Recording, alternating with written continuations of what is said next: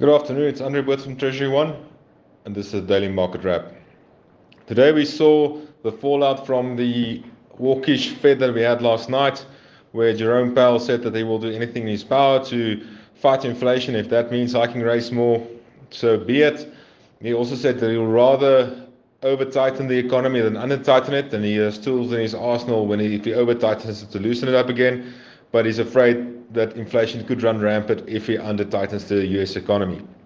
That's enough bit of shockwaves through the market.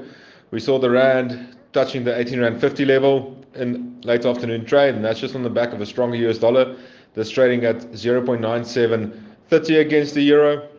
We also saw that the Bank of England raised interest rates by seventy-five basis points, but the pound didn't take that too well. The pound is on the back foot, trading below the one point one two level against the against the dollar.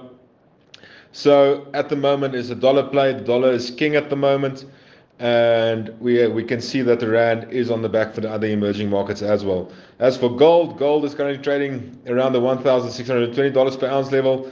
That's just a show of the strength in the dollar, of people moving into the dollar.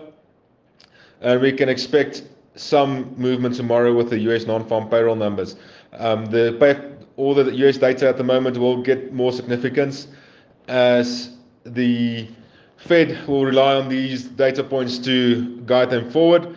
And if the U S economy becomes or goes into recession, we could see that the Fed changes the story a little bit. But for now, it's status quo and the Fed is hawkish, and that means that emerging markets are under pressure.